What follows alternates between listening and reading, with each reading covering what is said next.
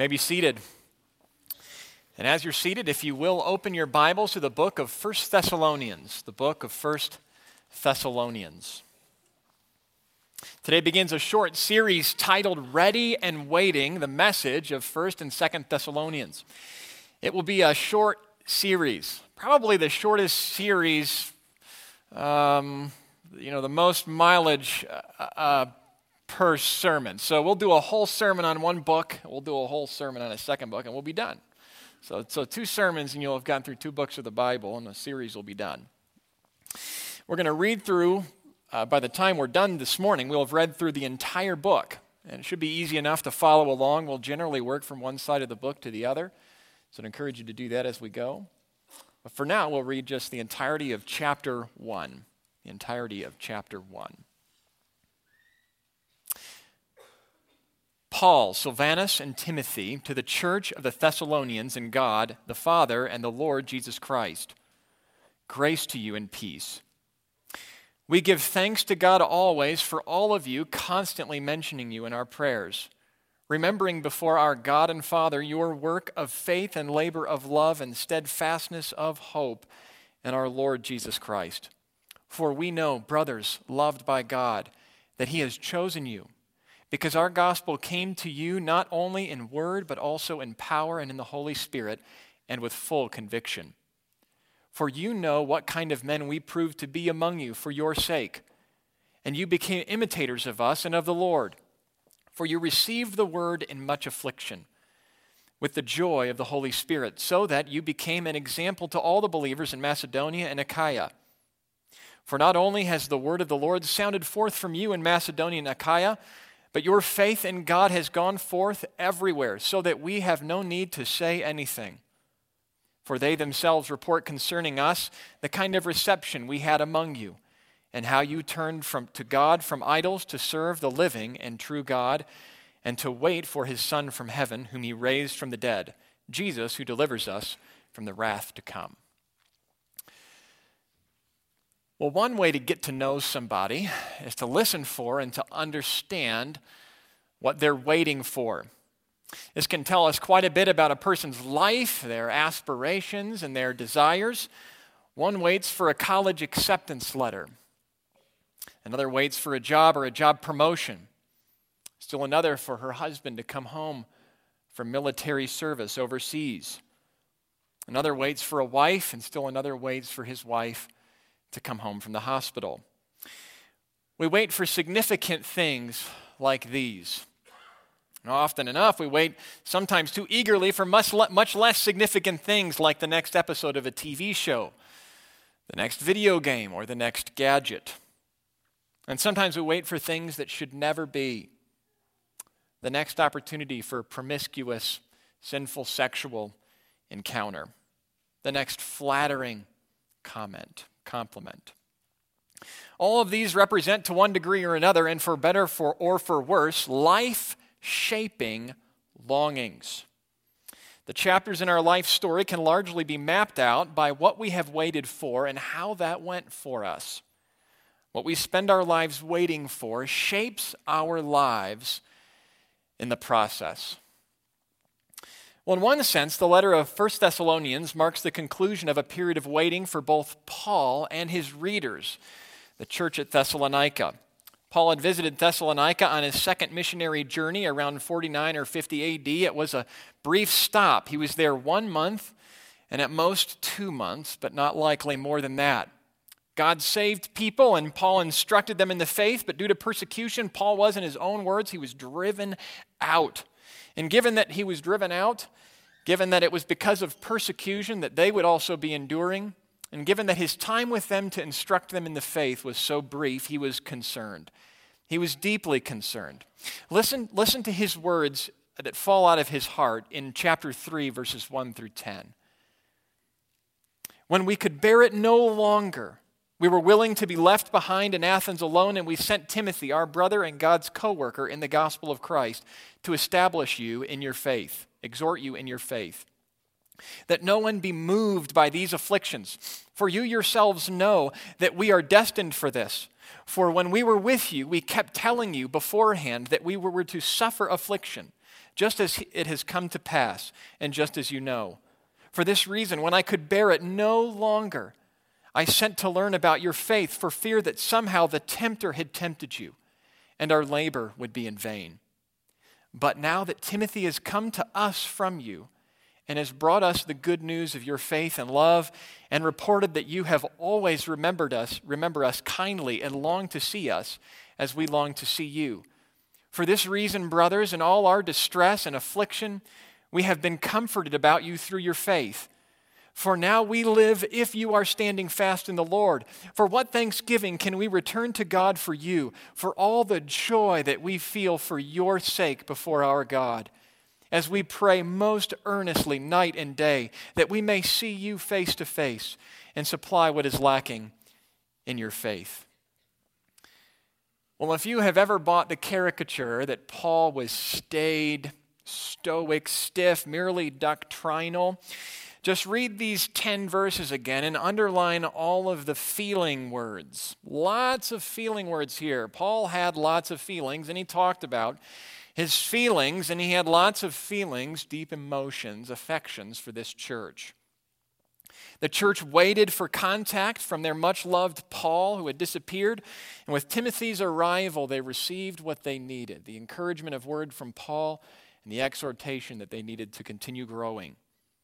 Paul waited for a report on the status of the church, and with Timothy's return, Paul was comforted and brimmed with joy and thanksgiving to God. This is the occasion for this letter. This is the occasion for this letter. But what explains the depth of the bond between the apostle and this church? They were only together a month or two months at most. Surely, some of that time that he was there, he was preaching the gospel, people were coming to faith. Paul's language is dripping with emotion, affection, and concern, and apparently it's mutual. It is as if they go way back, but in fact they don't. So, what explains this? Well, both for Paul and for this church, there is something that they together are waiting for that binds their hearts to one another, especially given the context of suffering together for the sake of Christ. And that is the return of Jesus Christ. This is the framing perspective of the letter, the horizon for all of life and all of life's circumstances, the return of Jesus Christ. We can see hints of this in the first chapter, even if it's really only clear from a couple reads through the book. The first, the first hint we get is in the very first sentence after his initial greeting in verse 2 and 3. We give thanks to God for all of you, constantly mentioning you in our prayers remembering before our God and Father your work of faith and labor of love and steadfastness of hope in the Lord Jesus Christ. Well, faith, hope, and love usually go in that order. Almost always in Paul. But here it's faith, love, and hope. I think that's for emphasis. He does the same thing in chapter 5 faith, love, and hope. And hope is not vague wishfulness here, as it's often used uh, in, in everyday uh, conversation. In, in Christianity, in the New Testament, hope is a content word, it's a noun, not a verb. And it refers to the coming of Jesus. This is our hope, the coming of Jesus. The second hint is more vivid in Paul's summary of the report of their conversion. Verse 9 They report concerning us the kind of reception we had among you and how you turned to God from idols to serve the living and true God and to wait for his Son from heaven, whom he raised from the dead, Jesus who delivers us from the wrath to come. What a cool summary, a cool summary of conversion. Watch those verbs. They turned from idols to serve the living God, to wait for the Son from heaven. And of course, our attention is on the third here. There are many things we do in coming to Christ. We believe in Him, we trust Him, we follow Him, we remember Him, we obey Him, and we also wait for Him. With these first Christians, we wait for the Son as well, God's eternal Son, who's in heaven, who will come from heaven. And that's where He is because He was raised bodily from the dead. It's interesting that this is the earliest of Paul's letters, and both the resurrection and the return of Christ are merely assumed here. It's 20 years after the resurrection. He's instructed them when he came through, and these are matters of basic Christian teaching that he assumes in the letter. As you may know, chapter 4 is one of the go to passages on the subject of Christ's return. We'll get there in time and you'll recognize some of it if you're not familiar with it already. But what was not at first apparent to me a few weeks ago was apparent to me in preparing for this sermon, and that is, in everything else that Paul talks about in this letter, he circles back around to the return of Christ. That's why I say it's the perspective of the letter. It's the framing perspective of the letter. If you were to ask Paul, why'd you write this letter? He'd say, to communicate my deep love for this church after having been reconnected and gotten the report, and to strengthen their vision of Christ's return for their growth and readiness for it. The return of Jesus Christ is the reason for the bond between Paul and his readers and the framing perspective of this letter. And this morning, it may be just the thing that your Christianity needs. We may not even know it. You may not even know it. You may be spiritually lethargic or unmotivated. Maybe you're falling prey to sexual temptation. Your mind is wandering. You're making yourself nervous. You're weak. You're weaker than you thought. You're straying in your thoughts. Maybe your fervency and urgency for sharing the gospel has waned and it's bugging you. You know it's not right. Something is wrong. Well, one diagnostic question is how often does your mind go to the coming of Christ? How often is your heart fixed on his appearing? Like a vision of the championship game that gives athletes resolve to eat right and endure a grueling training, or a vision of a body on a surgery table gives the medical student endurance for late nights and hard exams. So, a vision of Christ's return will put into perspective every moment in this life for the Christian. And without it, uh, it should not surprise us that we would struggle. We would struggle in various ways. A life spent waiting for Christ's return is a life spent ready for Christ's return. And this is what we want to grow in together this morning. So, what are we looking forward to exactly? What will happen when the Son of Heaven comes? Or to put it another way, in the title of our sermon today, what are we waiting for? What are we waiting for? Well, in the form of encouragements, instruction, and prayers, I think Paul gives us five pretty clear answers to this question, and each of them with life shaping implications. So let's dive in. What are we waiting for? First, we're waiting for the, our deliverance from the wrath to come. We're waiting for our deliverance from the wrath to come. Paul has heard a great report about the church of the Thessalonians, and in 1 9 through 10, he rehearses what he has heard, the content of the report. Let's read 9 and 10 again. They report concerning us the kind of reception we had among you, and how you turned to God from idols to serve the living and true God, and to wait for his Son from heaven, whom he raised from the dead, Jesus, who delivers us from the wrath to come. To wait for the Son from heaven, whom God raised from the dead, is to wait for deliverance from the wrath to come. Of course, one of the first steps in becoming a Christian is to embrace the doctrine of the wrath of God. That's to embrace the doctrine of the holiness of God and the justice of God at the same time, and even the love of God, for God loves what is good. His wrath is a function even of his love and his holiness. And John the Baptist's intro to Jesus, the one where he says, He who is coming after me is mightier than I, whose sandals I'm not worthy to untie, he goes on to say, His winnowing fork is in his hand, and he will clear his threshing floor and gather his wheat into the barn, and the chaff he will burn with unquenchable fire. Meet Jesus. And Jesus himself warns in Matthew 10 28, Do not fear those who kill the body but cannot kill the soul. Rather, fear him who can destroy both body and soul in hell. Hell, according to Jesus, and Scripture will be eternal and it will be terrible and it will be just. It's the personal wrath of God against us for our proud, unthankful, and personal persistent sin against Him. It's a sad thing and it's a true thing. And it's not an embarrassing doctrine. It begins with the coming of Jesus Christ Himself at His coming in wrath. 1 Thessalonians 5 2 through 3 says, You yourselves are, selves are fully aware that the day of the Lord will come like a thief in the night. While people are saying there's peace and security, then sudden destruction will come upon them as labor pains come on a pregnant woman, and they will not escape. There's no Christianity without wrath, for there is no need for Christianity without wrath. This is what the cross is for. Which leads us to the second part of becoming a Christian believing that Jesus came in order to deliver us from this wrath. He came to deliver us from his very own wrath against sin. And that he can do this because he suffered death on a cross. 1 Thessalonians 5 9 through 11. For God has not destined us for wrath, but to obtain salvation through our Lord Jesus Christ, who died for us, so that whether we are awake or asleep, we might live with him. Whether we're alive or dead when he comes, we might live with him. This is what gripped this young church. It's this that gripped them. They were waiting for the coming of the Son from heaven, who was raised from the dead, that he might deliver them from the wrath to come. They believed this, and Paul was thrilled about it. But Paul wasn't just excited about the report about their faith, but about also about how that report came to him from everywhere.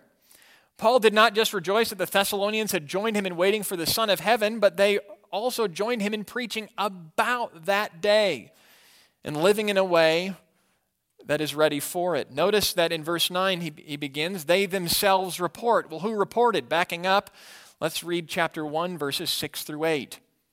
And you became imitators of us and of the Lord, for you received the word in much affliction with the joy of the Holy Spirit so that you became an example to all the believers in Macedonia and Achaia. Paul came believing, living out, and preaching the gospel, and this young church imitated him at every point. Verse 8 For not only has the word of the Lord sounded forth from you in Macedonia and Achaia, but your faith in God has gone forth everywhere so that we have no need to say anything. Their witness was direct. The word of the Lord sounded forth from them. Who knows how far they got, but they were preaching the gospel. And it was also indirect. The word of their faith and their example had reached everywhere so that Paul had no need to say anything. Word got around. This may have something to do with the nature of the city itself. Strategic, Thessalonica was a prominent city in the region, the capital of Macedonia. Located in a strategic harbor, it's still there today, which says something about its strategic position. Their spreading was great news for Paul at many levels, including his own continuing work of the ministry. For where Paul would show up and preach the gospel, uh, that gospel would be known because of this church's work. Oh, yes, we've heard about this from the, of the church at Thessalonica. Did you hear about how they turned from idols to serve the living God and wait for his son from heaven? Well, wouldn't that make it easier? That's groundwork for church planting, a faithful witness. And it should be the case that if we're saved, people are going to hear about it because we're going to talk about it. It's how Christianity spreads. Words aren't flashy, they aren't expensive, they are hard, they're natural, it's organic, and it's easy. And it works. Notice that boldness is tied to the fact that salvation is a supernatural work. Backing up a few more verses, verse 4 and 5 For we know that He has chosen you. We know this because our gospel came to you not only in word, but also in power and in the Holy Spirit and with full conviction. This is how they believed. This is how they believed in Christ's return. It would have been easy enough to believe in the death and resurrection of Jesus only 20 years from the events. But the return of Christ wasn't a matter of historical record, but of promise. Do you realize that when we're preaching Christ and sharing the gospel and pleading with people to come to Him, there are times when it may be helpful to present evidences for the empty tomb or the historical reliability of the biblical documents. But ultimately, we're asking people to believe some things that you can't, you can't, uh, you can't uh, taste, see, smell, touch the return of Jesus, future wrath. It's a supernatural work to bring a human being to bow before this word and this God and take it all. And this church has done it. And so we trust the Holy Spirit as well. They believed, and Paul says the Holy Spirit did that. So if we want to grow in our evangelism, want to grow in our evangelism, one way to do this is to grow in our vision of the return of Jesus and what he comes to do in delivering us from the wrath to come. That'll make for urgency, that'll make for seriousness, And that'll frame up our life. That'll squash fear of man. Squash fear of man. So, what are we waiting for? What are we waiting for? We're waiting for deliverance from the wrath to come, and a vision of Christ in this way shapes our evangelism. What else are we waiting for? Well, second, we are waiting for the successful completion of our work. The successful completion of our work. In most letters, as was customary at the time, Paul would spend a few verses or maybe a paragraph reflecting on his relationship with the reader, thanking God for them, uh, speaking encouragement to them, mentioning them in his prayers. He'll do this in almost all of his letters, if not all of them. Well, in this letter, the thanksgiving begins in verse 2, and we've read all the way through chapter 1. But it shows no sign of ending until the end of chapter 3. It's 60% of the letter is his reflection on their relationship together. And right in the middle of this, in chapter 2, verse 9 through 20, Paul reveals what is driving him, what is under it, when he asks, For what is our hope or joy or crown of boasting before our Lord at his coming? Is it not you? For you are our glory and joy. Paul's glory and joy at the return of Christ is there standing faithful with him. He says, You're my hope. His own hope in the coming of Christ is bound up with them in their faith and their faithfulness, in their hope. He can't imagine Christ's coming without them there. Sure, he can. He doesn't want to. He says, You're my joy. He is going to be happy when Christ comes, in part because they'll be there with him. And he says, You're my crown. And this is not royal imagery, but athletic imagery. They are his crown of victory, his prize of faith. They are his crown. They are his reward when Christ comes. But is Paul just saying this? Is he just saying this as a, it's like pastors speak, for you guys are just the best? I love you guys. Perhaps some in their affliction doubted Paul's sincerity, the genuineness of his ministry. No, it's not all talk for Paul. And he spends chapter 2 rehearsing, rehearsing the history of their relationship. We're going to work through it together. Paul reminds them that he ministered at great cost, verse 1 and 2. For you yourselves know, brothers, that our coming to you was not in vain, but though we had already suffered and been shamefully treated at Philippi, as you know, as you know, we suffered at great cost. He reminds them that he ministered nonetheless with boldness. Verse 2 Though we had already suffered and been shamefully treated at Philippi, as you know, we had boldness in our God to declare to you the gospel of God in the midst of much conflict. Had boldness. Paul reminds them that he ministered with pure motives. This was not for self promotion or any other reason. Verse 3 through 6. For our appeal does not spring from error or impurity or any attempt to deceive but just as we have been approved by God to be entrusted with the gospel, so we speak, not to please man, but to please God who tests our hearts. For we never came with words of flattery, as you know, nor with a pretext for greed. God is witness. Nor did we seek glory from people, whether from you or from others, though we could have made demands as apostles of Christ. He sure wasn't doing it for the money.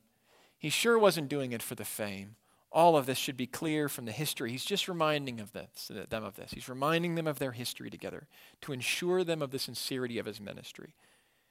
And it behooves the Christian minister to labor like Paul does, to be above reproach and beyond question in his motives. Paul reminds them that he ministered with the gentleness of a mother. Verse 7 through 8. But we were gentle among you, like a nursing mother, taking care of her own children. So, being affectionately desirous of you, we were ready to share with you not only the gospel of God, but our own selves, because you had become very dear to us. For Paul, this is not just professional work, it's not a paycheck for Paul. He was a tent maker. It's them, it's his life.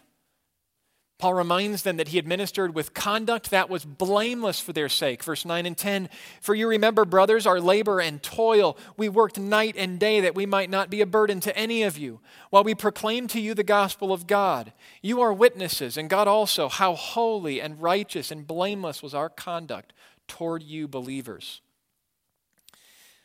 Uh, I had a neat encounter with a, a woman visiting our church a, a number of weeks ago. Maybe, maybe she's here today.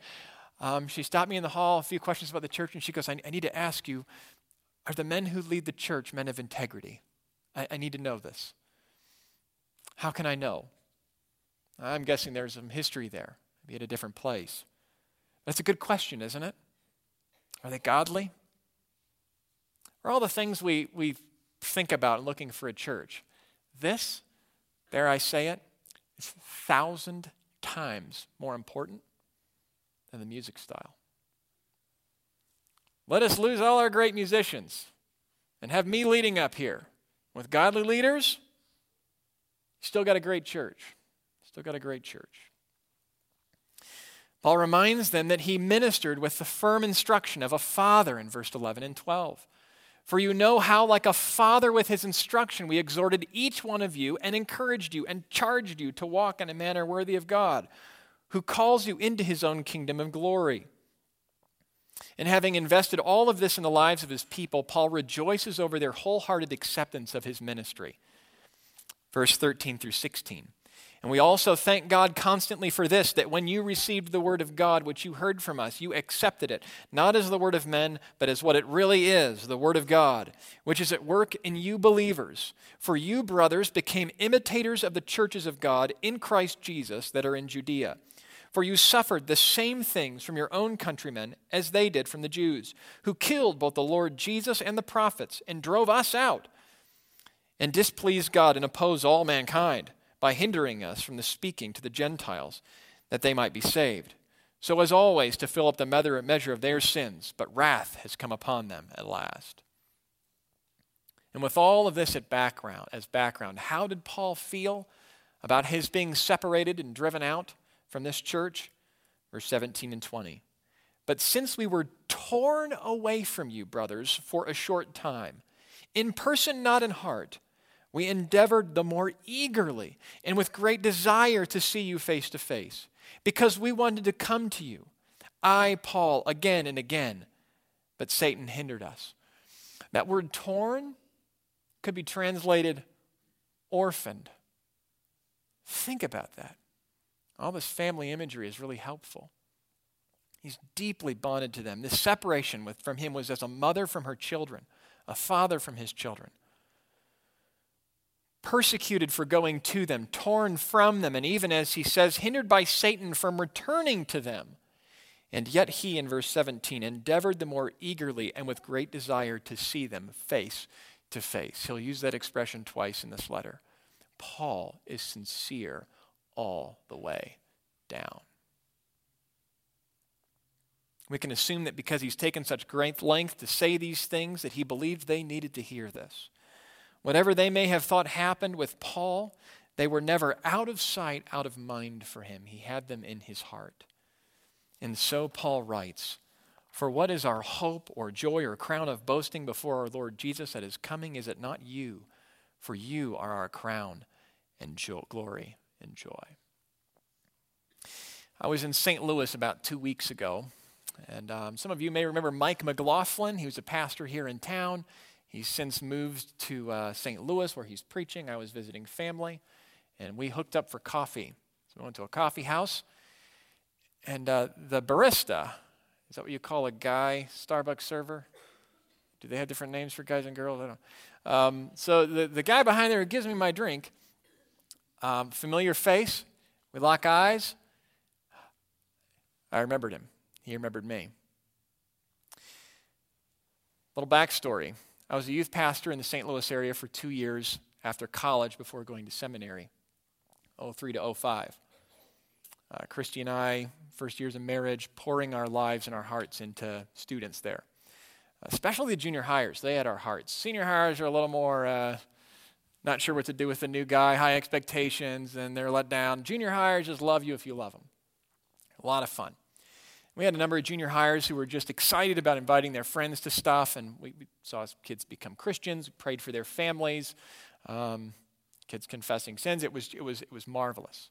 We prayed for them, poured our hearts into them, wrote them letters when they hadn't been there for a while, and led a youth staff in, in, in loving these kids in the gospel and their families to Christ. Well, this is one of those kids. I think his family had gone to church, however, he'd come there. Um, so my first question was, Where are you going to church these days? I hesitated, but I was only going to have a moment. I was here to meet with Mike. He was excited to tell me, and I was excited to hear. And I think the feeling was mutual. Made my day. It took me a minute to get my footing again to talk with my buddy Mike. I just had to tell him the story of those years that warmed my heart. Here's the point the welfare of the flock is why shepherds become shepherds, not, the, not for the badge, not to be known as a shepherd, but to shepherd. The reward is in the welfare of the sheep. They're our crown. So, on behalf of your elders, on behalf of your elders, you are our joy and crown. You're why we study and preach, why we counsel, why we pray. You're in our minds when we plan these services. You're the reason we meet each week before the workday to pray and to discuss the scriptures and the needs of the body. We do not complain about you or look down on you or use you or manipulate you. You're the reason we are painstakingly careful with who is asked into eldership and given to you for approval. You may have heard the phrase, ministry would be great if it weren't for the people. I hate that phrase. I get it. People are hard. I get it. I get it. But there's no joy without them. There's none. The people are the point, the people are the crown, and you are ours. Persecution, separation, and Satan are all pain. Paul's example means it's fine for us to say that, but the return of Christ will be all gain. So, what are we waiting for? Deliverance from the wrath to come and the successful completion of our work. And this vision the successful completion of our work shapes our ministry. Third, what are we waiting for? We are waiting for the presentation of our hearts to God, the presentation of our hearts to God. You've heard about management by walking around. Management by walking around. Oh, that's a good idea. You can't manage well just behind a desk in front of a screen. You got to walk around and learn stuff, make better decisions. I have a memory when I was a student at Moody uh, Bible Institute in college, and I worked behind a desk in the PR department. We had this conference every year, and uh, uh, we, we had this crazy system of booking hotels for all these conference attendees, and I think the conference had just grown, grown, grown to where this nice gesture became totally insane uh, and basically required a full time position. And the new, uh, the new exec guy at Moody came down, he stood behind my desk, he goes, What are you doing? This is what he did. He goes, uh, I told him what I was doing. He goes, uh, Any way we can get the hotels to do this? And we just point them to the hotels. Go, That's a great idea. Two weeks later, I mean, I was still there. I was part time, but this job was gone. Um, this was this was early 2000s, around 2001, when a lot of nonprofits were struggling, and he was figuring it out. Well, he did management by walking around. Well, in the Christian life, there is a such thing as sanctification by waiting around. Sanctification by waiting around, and it's a productive waiting. Chapter 3, 11 through 13, we read Paul's prayer that concludes the first half of his letter, and we see how waiting for Christ shapes our growth. He prays this Now may the God and Father himself and our Lord Jesus direct our way to you. And may the Lord make you increase and abound in love for one another and for all as we do for you, so that he may establish your hearts blameless in holiness before our God and Father when? At the coming of our Lord Jesus Christ with all his saints. It's interesting that in the midst of persecution here, Paul does pray, doesn't pray for relief from persecution. He does pray that he be reunited with them. But he spends the most time praying for what he wants even more. And to this end, he prays for their love that they would love each other and people everywhere, just as Paul loves them. And he prays for their love to abound for this reason, so that he may establish your hearts blameless in holiness before our God and Father at the coming of our Lord Jesus. He wants them to be sanctified, to be set apart for God, to be holy. Love is a means to preparing their hearts to be presented to God. In 1 Thessalonians 4 9 through 12, Paul says if you're going to be holy and blameless at Christ's coming, you're going to need to grow in love. And here's what he says Now, concerning brotherly love, you have no need for anyone to write to you, for you yourselves have been taught by God to love one another. For that indeed is what you are doing to all the brothers throughout Macedonia. But we urge you, brothers, to do this more and more, and to aspire to live quietly, and to mind your own affairs, and to work with your hands, as we instructed you, so that you may walk properly before outsiders and be dependent on no one. back end of that section there, you get a little bit of the context. Loving for some of these people would have meant getting a job and getting to work. Able bodied people were lazy and they're depending on people. This is probably part of the reason why Paul was extra careful to work for his own wage and not depend on those he's ministering to for support, lest his motives be confused. These folks are a problem. He gives them those instructions. They need to grow in love if they're going to be ready for Christ to come. And secondly, in verse 1 through 8 of chapter 4, Paul says if you're going to be holy and blameless when Christ comes, you're going to need to be sexually pure. Finally, then, brothers, we ask and urge you in the Lord Jesus that as you receive from us how you ought to walk and to please God, just as you're doing, that you do so more and more. There's a good thing going on here. You keep saying this more and more. You already know this, but I'm telling you, keep doing it.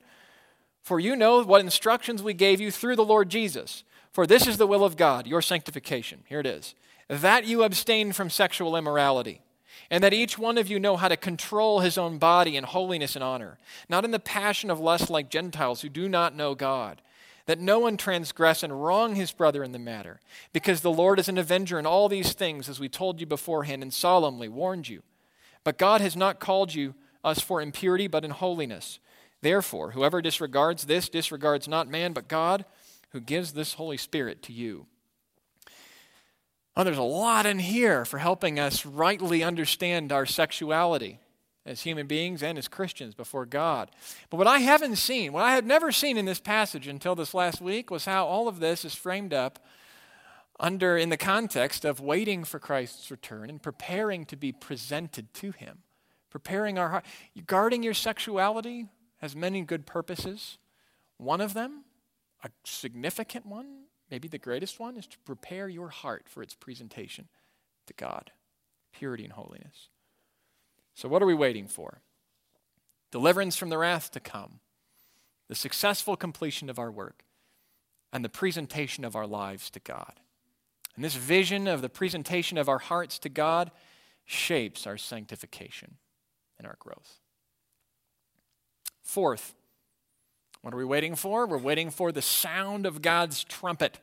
The sound of God's trumpet. Now, this is the section that some of you have been waiting for. Some interesting specifics, even down to the sound Jesus will make when he comes. In chapter 4, Paul addresses some unfinished business. It is made for some upset Christians. Upset not in the mad sense, upset in the sad sense. You see, Jesus, Paul had instructed them concerning Jesus' return, taught about some other things. He ends up leaving didn't have a chance to finish uh, unpacking the doctrine. They're eager for Jesus to return. And then someone dies. What happens to them? Well, that's an unanswered question. So Paul writes, We don't want you, in verse 13 and 15, we don't want you to be uninformed, uh, brothers, about those who are asleep, that you may not grieve as those who have no hope. For since we believe that Jesus died and rose again, even so through Jesus, God will bring with him those who have fallen asleep, who've died. For this we declare to you by a word from the Lord, that we who are alive, who are left until the coming of the Lord, will not precede those who have fallen asleep. This is what we're waiting for. And here's how it, here's how it goes down. Verse 16 through 17. For the Lord himself will descend from heaven with a cry of command, with the voice of an archangel, and with the sound of the trumpet of God. And the dead in Christ will raise first. Then we who are alive, who are left, will be caught up together with them in the clouds to meet the Lord in the air, and so we will always be with the Lord. And he adds in verse 18, Therefore encourage one another with these words. Now, the sound of this trumpet means a couple things. First, the sound of the trumpet means God is going to raise the dead. He's going to do this. No need to worry about dead Christian loved ones. God still has a wonderful plan for their lives, even under the dirt. He'll raise them from the dead. In fact, they'll meet Jesus first when he comes. And what do we know about the resurrection? Well, just enough to be encouraged. It'll be bodily, it'll be like Jesus is, it'll be the kind that can eat fish and walk through walls. 1 Corinthians 15 35. But someone will ask, How are the dead raised? What kind of body do they do they come? Great question. Behold, I tell you a mystery. We shall not all sleep, but we shall all be changed in a moment, in the twinkling of an eye, at the last trumpet. For the trumpet will sound, and the dead will be raised imperishable, and we shall be changed. For this perishable body must put on the imperishable, and this mortal body must put on immortality. Notice there Notice there, uh, here, Paul writes about his own death and resurrection. We. He's writing about his own death and resurrection. So, in one sense, yes, Paul expected Jesus to return and the possibility of his return in the lifetime of this church. But he just as well expected he'd also die before Jesus comes. That's not a frustration for his hope. It's not like waiting eagerly for Jesus' return is just lost if he doesn't come. So you can kind of gamble and not wait eagerly for Jesus' return because you're probably going to die anyways. It's been a long time. No, you're going to die and then you'll be raised and you'll meet him. To be absent from the body is to be present with the Lord, Scripture says. It's true. And you'll also be raised from the dead in a body uh, and you'll meet Jesus in the air on this day. So look forward to it whether uh, it comes in this lifetime or not. The sound of the trumpet means we'll meet God in the air. That means he'll raise the, de- the dead. It means we'll meet, meet him in the air. He says that we'll be caught up with Jesus in the clouds. And the Greek word here is the word from which we get the word you may be familiar with, rapture. It has a sense of snatching, a violent taking. We'll meet Jesus in the air on his approach to earth as he comes from in the clouds, just as subjects would meet their king on his approach when returning home from battle. This means the same, this, this is very, very likely. In fact, I believe that this is actually clearly the same event Jesus is talking about in Matthew 24.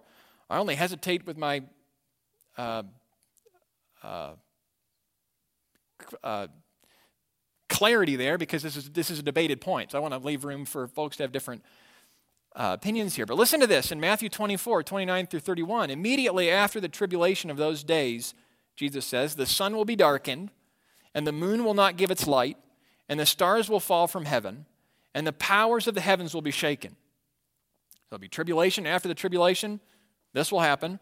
Then will appear in heaven the sign of the Son of Man, and then all the tribes of the earth will mourn, and they will see the Son of Man coming on the clouds of heaven with power and great glory. And he will send out his angels with a loud trumpet call, and they will gather his elect from the four winds, from one end of heaven to the other. Some envision this snatching to meet Jesus in the clouds to be an event that takes place before a period of tribulation and before Jesus' final coming. But at least in our text, and whatever merit there may be to that in other parts of Scripture, at least in our text, I think this is speaking in 1 Thessalonians 4 of precisely what Jesus spoke about himself the single event it's almost a reflection Paul is making. If you walk through 1 Thessalonians 4, there's a parallel sequence of events between there and Matthew 24. It's almost like an exegetical, pastoral reflection on Jesus' words and warning and prediction. And he continues to describe the event. Paul will pick it up later in his letter. The uncertainty of the time, the command for believers to stay awake and be ready are both in both texts. All right. So if the timeline in these things is a sticking point, if it's confusing, if it's kind of uh, if it's hairy in your mind, the most important thing is not difficult to grasp at all. At all. And that is the sound of the trumpet means we will be with the Lord forever. Forever. And this is the main thing about Christ's return. The main thing about it. Whatever you make of the timeline of events, this is where Paul wants the focus of our waiting even should we die when he, before he comes, this is still our hope, what we look forward to, his coming in the clouds, signaled by the trumpet sound. And then we'll meet with him in the air, will be changed. Paul has gotten specific about the events of Jesus' return, kinda, kinda specific, a lot of unanswered questions, probably still, but specific enough to be encouraged. Does he get specific about what we're to do in the meantime? Well, yes, he does. And it's almost the rest of the letter his uh, unpacking of that. We've already seen two already since Christ is coming. We grieve with hope. He writes that we may not grieve as others who have no hope. We grieve with hope because of what Paul said in 1 Corinthians 15 that when the imperishable puts on the imperishable and the mortal the immortality, that death is swallowed up in victory. O death, where is your victory? O death, where is your sting? No fear of death anymore. It's not a scary thing. And through death, we'll always be with the Lord on the other side. We're also, this is low hanging application fruit, to encourage one another with these words. So, um, the way that this church became famous for waiting for the Son from heaven was by actually waiting for him and talking about it and preaching about it. And I need to confess that I talk almost not at all about the second coming. Almost not at all. Talk about the new creation. Interestingly, the New Testament keeps pointing us to the event of Jesus' return, which brings that in. I need to talk more about this. I need to encourage you and my wife and my kids, my Christian friends, more with the return of Christ. It's, it's a prescription for so much, certainly discouragement for urgency and evangelism, as we've seen. Paul doesn't tell us everything we might want to know about the second coming, but he tells us everything we need to know to be encouraged by it and encourage one another with it. So, with these words, we encourage one another. But two more things while we wait. Two more things while we wait. We stay awake. We aren't sure when he's coming. That's on purpose. God isn't getting his ducks in, ducks in order, uh, trying to figure out what he, how this is going to go down. No, he knows. He just hasn't told us. Uh, and Probably so we wouldn't set the alarm and take a spiritual nap until, uh, you know, 20 minutes before or a year before or something. 1 Thessalonians 5, 1 through 10. Now concerning the times and the seasons, brother, you have no need to have anything written to you. For you yourselves are fully aware that the day of the Lord will come like a thief in the night. While people are saying there is peace and security, the, uh, then sudden destruction will come upon them as labor pains come upon a pregnant woman, and they will not escape. But you are not in darkness, brothers, for that day to surprise you like a thief. For you are all children of light, children of the day. We are not of the night nor of the darkness, so let us not sleep as others do, but let us keep awake and sober. For those who sleep, sleep at night, and those who get drunk, get drunk at night. But since we belong to the day, let us be sober, having put on the breastplate of faith and love, and for a helmet of hope of salvation. For God has not destined us for wrath, but to obtain salvation through our Lord Jesus Christ, who died for us, so that whether we are awake or sleep, we might live with him. So we grieve with hope, we encourage one another with words of Christ's coming, we stay awake, and we get our spiritual houses in order. You know, people who are on call, maybe this is you, you work at a hospital, people who are on call have a certain way they have to live on call. They got to be ready. They build their day around this. What is where? They got a bag ready, maybe. The car's ready. Uh, they don't get too far away because they got a certain amount of time to get there. Specific lifestyle shaped by this. And here, toward the end of the letter, Paul soaks us in commands. I mean, it's like a blanket of commands. He gets out, uh, I mean, in drumming, this would be staccato singles. You know, it's loud bullet points of commands. And all of this, all this punchy commands, all of them needed, all of them memorable, and all of them to help us get ready, get our spiritual houses in order. We have commands for our relationships to leaders. Verse 12, we ask you, brothers, to respect those who labor among you and are over you in the Lord and admonish you, to esteem them very highly in love because of their work, to be at peace among yourselves. We have commands for our relationships with one another. Verse 14, and we urge you, brothers, to admonish the idle, encourage the faint hearted, help the weak, be patient with them all. See that no one repays evil for evil, but always seek to do good to one another and to everyone. And we have commands for inward and corporate worship. Verse 16, rejoice always, pray without ceasing, give thanks in all circumstances, for this is the will of God in Christ Jesus for you. Do not quench the spirit. Do not despise prophecies, but test everything. Hold fast what is good. Abstain from every form of evil. Get your spiritual house in order, he's saying. So, what are we waiting for? We're waiting for the trumpet of God to signal Christ's coming. And fifth, and this one's short, we're waiting for the certain completion of our salvation. The certain completion of our salvation. Paul concludes the body of his letter with a prayer. This is always a hint as to what his main point was all along. Verse 23 of chapter 5. Now may the God of peace himself sanctify you completely, and may your whole spirit and soul and body be kept blameless at the coming of our Lord Jesus Christ. Verse 24 He who calls you is faithful, he will surely do it. He has just bludgeoned them with commands for how to be ready for Christ's return. to stand blameless at his coming. But at the end of the day, our blamelessness is found in Christ. And our sanctification, whatever we arrive with on that day, will be all owing to him. And with that, Paul closes his letter. Brothers, pray for us. Greet all the brothers with a holy kiss. I put you under oath before the Lord to have this letter read to all the brothers. I like that. The grace of our Lord Jesus Christ be with you.